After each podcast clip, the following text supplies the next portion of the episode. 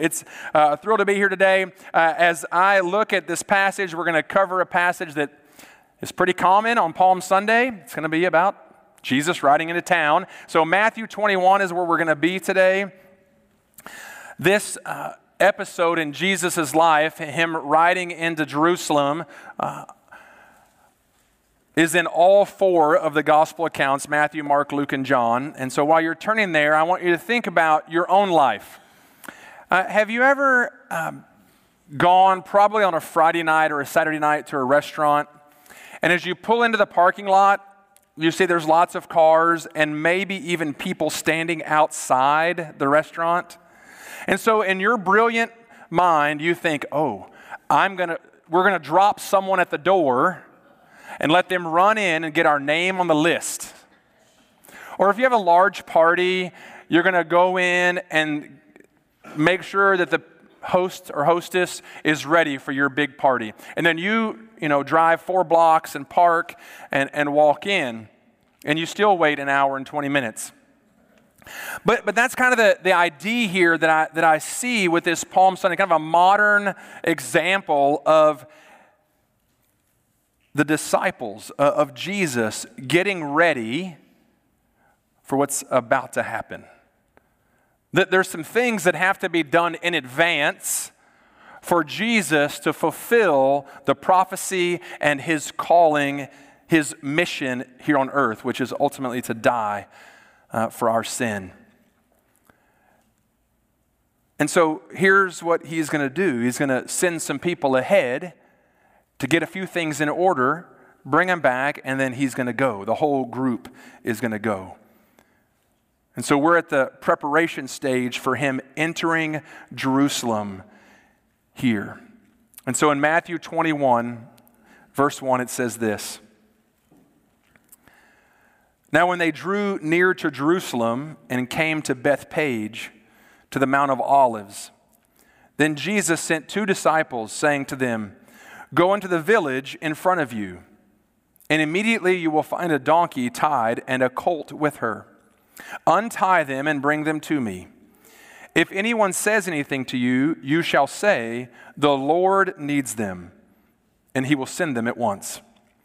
This took place to fulfill what was spoken by the prophet, saying, Say to the daughter of Zion, Behold, your king is coming to you, humble, a, and mounted on a donkey, and on a colt, the foal of a beast of burden.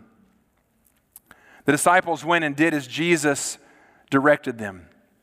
They brought the donkey and the colt and put them on and put on them their cloaks. And he said to them, Most of the crowd, I jumped ahead. Most of the crowd spread their cloaks on the road, and others cut branches from the trees and spread them on the road. And the crowds that went before him and that followed him were shouting, Hosanna to the Son of David. Blessed is he who comes in the name of the Lord. Hosanna in the highest. And when he entered Jerusalem, the whole city was stirred up, saying, Who is this? And the crowds said, This is the prophet Jesus from Nazareth, Nazareth of Galilee. At this time, during this week of Passover, uh, scholars estimate that there were between 500,000 and 2 million people, which is a big, wide range. Between 500,000 and 2 million people in the city of Jerusalem because they were coming for the Passover. Uh, they were coming for this once a, a, a year celebration. And Jesus is coming from another town, having just healed a man, and he's making it through. And they get to Bethpage, uh, this suburb on the east side, if you will, about two miles away, kind of on the hill where the Mount of Olives is. And so uh, it, you can kind of see on a map here we have. So uh, there's Jerusalem, uh, the front door, which is like the front, the entrance to the main entrance to the city. There's Bethany, where he's coming from. They had just healed a man. And he stops in Bethphage, right next to the Mount of Olives. So from Bethphage into town is about two miles. And so they get to Bethphage, and Jesus knows that he's entering the city. Many scholars believe that he entered on a Monday. This is, would be Monday that he's doing this, which is the day, in the Old Testament, the lambs that were going to be sacrificed would be presented. The sacrificial lambs would be presented on Monday, and then on Friday, those same lambs would be slaughtered to pay the penalty of sin for the people. Hmm, sounds familiar. And so here Jesus is about to ride into town, but first, he needs something. He needs to find a donkey and ride into town on the donkey. It seems rather odd and strange and weird. And if you read the e newsletter uh, on Fridays that we send out, like, mm, I don't imagine riding a donkey. Like, how do you do that? Especially a baby donkey, a colt. Like, like that. It's a weird idea to ride a donkey, especially a small one. Strange. But, but in this scene, in this weird, because we hyper spiritualize this moment, but, but there's a reality here of, of animals and going down a trail and into a city filled with people. But let's look and see what this episode tells us about the person of Jesus, uh, the majesty of Jesus, the authority of Jesus, the power of Jesus. Because as you and I look at this scene, and most of us know what happens at the end of the week, that he rides in this moment celebratory, but at the end of the week, there is sacrifice and death. And then on the first day of the new week, there's celebration again that he conquered death. But this passage, this account in the life of Jesus, tells us a lot about who he is. Because that's the question that they want to know Who is this? Who is this? Well, this morning, I hope we'll dive deep into who Jesus is. The first thing that I hope we would see is that in the name of Jesus, there is power and authority. In the name of Jesus, there's power and authority. Only Jesus would know that there was a donkey and a colt available to him in the village, probably Bethpage, where they were. Only he would know that. Only he would know exactly where to tell these two disciples to go and find such animals. Only Jesus would be able to ride a colt. Not because he's short, but because if you've never ridden a horse or another animal that's been untamed, it's nearly impossible. Like in the modern world, there's professional people who are hired to try to tame those animals so that you can then ride upon them. No one has tamed this colt yet, and yet Jesus rides the colt into town without any issue, without any problem. Only the name of Jesus would be enough when the owner of the donkey and the colt asked the question, uh, Why are you taking my animals? Why are you stealing my stuff? That's what we would say. Because imagine this afternoon, no, not this afternoon, because this afternoon you're going to be across the street. But tomorrow, after work or after school, I want you to go seven houses down from your house. Don't go to your next door neighbor. Go seven houses down. Go into their garage. Grab a bicycle or a moped, or maybe they leave their keys in their car. Take that out, and then when they come out and question you, oh, uh, Scott needs it, John needs it, David needs it, and see how they respond to that. Your name and my name don't have any authority, but Jesus does. Like we, we, we, we again, we think really crazy about that. This is a weird scene. Go take this man's donkey and baby donkey and bring him back so that I can ride two miles into town. But when you have authority, when you have power, you know exactly who to ask, you know exactly what to do. And you know exactly what the response will be. There's power in the name of Jesus, there is authority in the name of Jesus. But Jesus didn't use that authority, He didn't use that power to conquer. He didn't use that power to overthrow the government. He didn't use that power to, to make himself great in the sense of the way the world thinks about greatness. No, he used that power and authority to enter as a humble servant. He gets that donkey and the colt so that he can fulfill a 500 year old prophecy. Because Jesus is the humble servant king. His name is mighty. In his name there is salvation. But he's the humble servant king. And as he rides into town, all these people are following, most of them probably from Bethany, maybe even all the way from, from the northern part of Galilee. They've followed him in, they've seen him heal a man. There's some exciting things happening. They're all thrilled to follow him. And so he's already got a crowd of people, in addition to the 500,000 or a million people that are around town. And here they come. And though this moment here, as we read this, and even as we sang this morning, it's a celebratory moment. But it's not a triumphant moment, even though that's what we call it.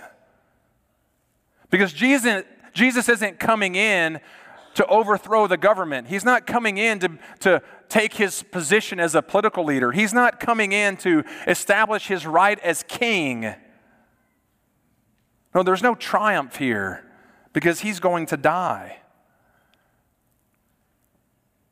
And no one fully grasped that except him. He was the king who died for his people. And he rode into town on a donkey, not a mighty stallion, because the donkey represents peace. He's the Prince of Peace. And if I were to have a choice, I would rather ride in a horse than a donkey. But he rode in on the symbol of peace. And as he rode in, people, all those folks that had followed him from the previous town, were laying their garments, laying their jackets, their outer coats on the ground. The disciples had already put their garments on the back of the colt to make a saddle. Maybe his feet wouldn't drag then, maybe get a little height. But, but they were laying their garments down, and I don't know where they found the palm branches, I guess just on the side of the road. Um, we got ours online. But, but, but I think about all those details, right? Because those details matter. They, they were laying there to celebrate, celebrate this one who was coming in their mind to rescue them. That's why they're shouting, Hosanna. That's why they're saying, Blessed be the name of the Lord. That's why they're saying, Blessed be the Son of David. They, they want Jesus to rescue them. In that moment, right now, please get these Romans out of here and save us. And they missed it completely. But this scene is almost unimaginable for me because I can't imagine a scenario, mostly because I don't wear a jacket very often, but where I would lay a jacket on the ground for someone so they could walk across it, or worse, have a donkey trample over it, and then another thousand people behind it. But as I reread this passage, because, you know, it's every Easter, I thought about this question When's the last time you ruined something valuable? When's the last time you gave away something valuable to celebrate someone else? When's the last time you ruined something valuable? When's the last time you gave away something valuable to celebrate the King of Kings, the Lord of Lords, the Prince of Peace, the mighty Savior, the humble servant King? That's what every one of those people did. And in a week later, they were all screaming, Crucify him. They, they gave up their clothes for him to walk across, for him to ride across, and then a week later, they were screaming for Barabbas, which is a lot like us. We're so excited this morning. We celebrate Jesus. We're thrilled our kids are celebrating Jesus. And then tomorrow, because tonight you're going to keep doing that. When I say it a thousand times, some of you hear it first time.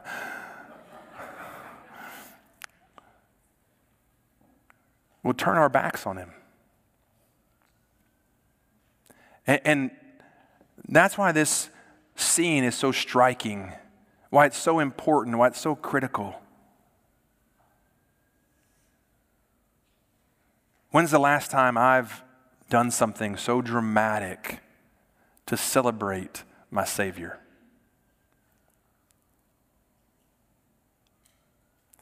That's a tough question to ask. But as these people, hundreds or thousands of people, sing and shout his name, Hosanna to the Son of David, blessed is he who comes in the name of the Lord, Hosanna in the highest. As they're shouting that, and he makes that two mile trek, probably a 30 or 40 minute ride down the hill into town. I want to remind you that that phrase, those statements that the people are making remind us that there is hope in the name of Jesus. That in his name there is hope. And though they didn't realize it fully, they didn't recognize it in that moment because a few days later they turn on him, they're celebrating the salvation that Jesus offers because that word Hosanna means save us now. It means salvation. And them waving the palm branches was a sign of joy, a joy that, that our King has come. They were thrilled that Jesus was there, they were excited. And here, all these people are pressing into town. There's people everywhere, it's chaos. I'm sure the fact that they were two miles out to begin with was no accident because if Jerusalem had, had swollen to, to a million people, let's say, there was probably no room to operate. P- people wanted to be there because they understood the significance of that week in their culture, in their history, in their faith. In a, in a much less degree, there's something happening this week, today, as a matter of fact, in a small town in Georgia that has captured the attention of millions of people since Thursday. Well, really, since before then, but it started on Thursday. You might know it as this little tournament called the Masters, this golf tournament where Tiger Woods, the great Tiger Woods, has reappeared. And people have swarmed that little town. Our family had the privilege a few years ago to win tickets. If you win something, you shouldn't have to pay for it. But in this case, you do. So we won tickets uh, to a practice round on Tuesday. And, we were thrilled. Many of you know Evan, our middle one, is a big golfer. And, and so we, we went, but before we got there, looking for, we were looking for hotel rooms. And if it wasn't for the generosity of one of our church members who used a bunch of points and I still paid a bunch of money, uh, we wouldn't have been close. But we were close. Otherwise, we would have been 65 miles away from the tournament. 65 miles away from the tournament because so many people were there. It was a great experience. We still have the cool cups that we got and the $1.50 egg salad sandwiches are awesome. It was great. But I think about that scene and, and, and how challenging it is in the moment to, to maneuver with hundreds of thousands of people And how when we walked onto that course, to my estimation, only one person, only one person that was at the tournament knew who our family was. Only one person. Because she happens to be a golf writer. And we're friends from Orlando. No one knew we were there. We couldn't even tell all of you because we couldn't take our phones in and brag about how awesome it was and gloat that you weren't there. We couldn't do it. But nobody knew. And then I look at this scene here, and they ask the question. The whole city, the whole city is stirred up Jesus is entering on the donkey. This you know, throng of people is, is following him, waving the branches, putting their coats on the ground. He comes into the city and they ask an important question Who is this? Word traveled fast that this guy was somebody. Who is this?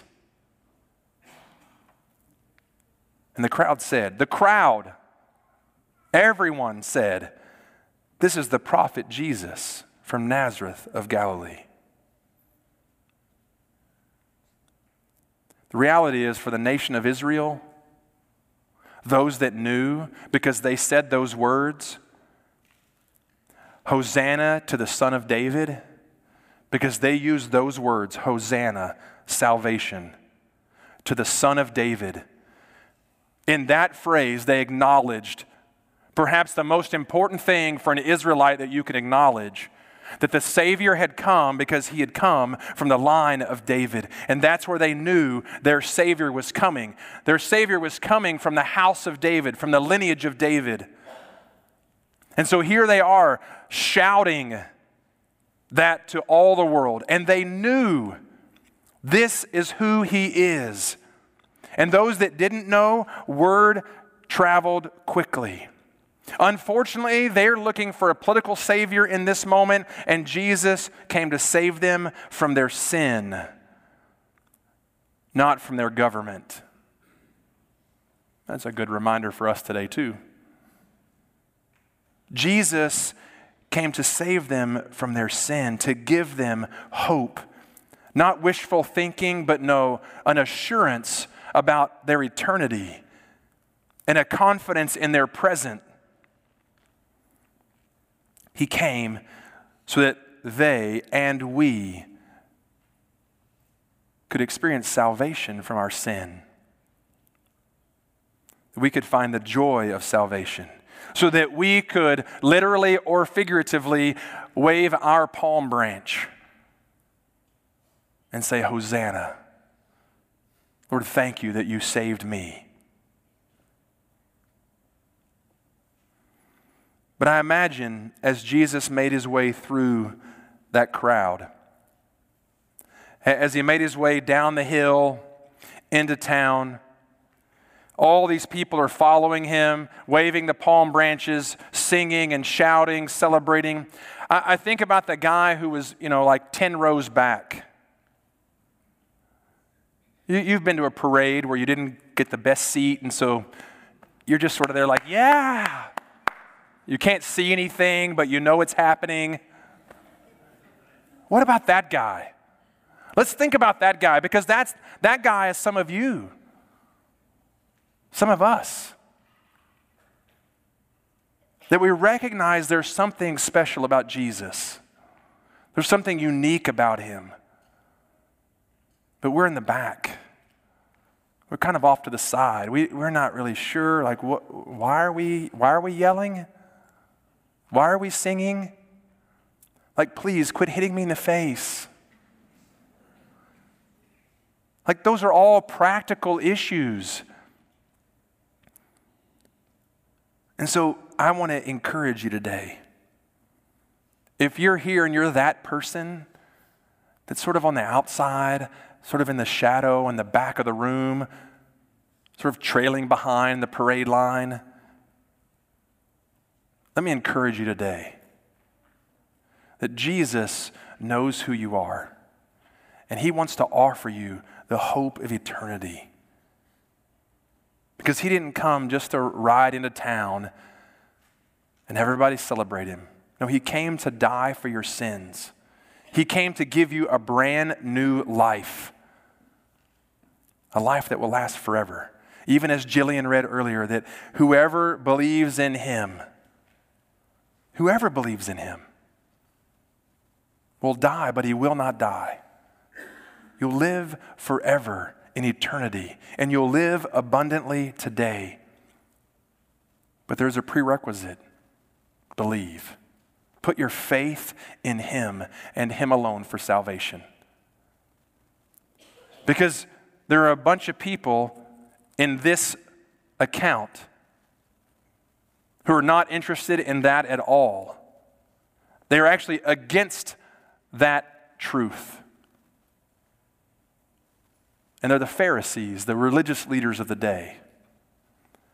In Luke's account of this, his account of this scene, the Pharisees enter the picture and they begin to get angry at Jesus because all these people are following him, shouting, Hosanna, Hosanna.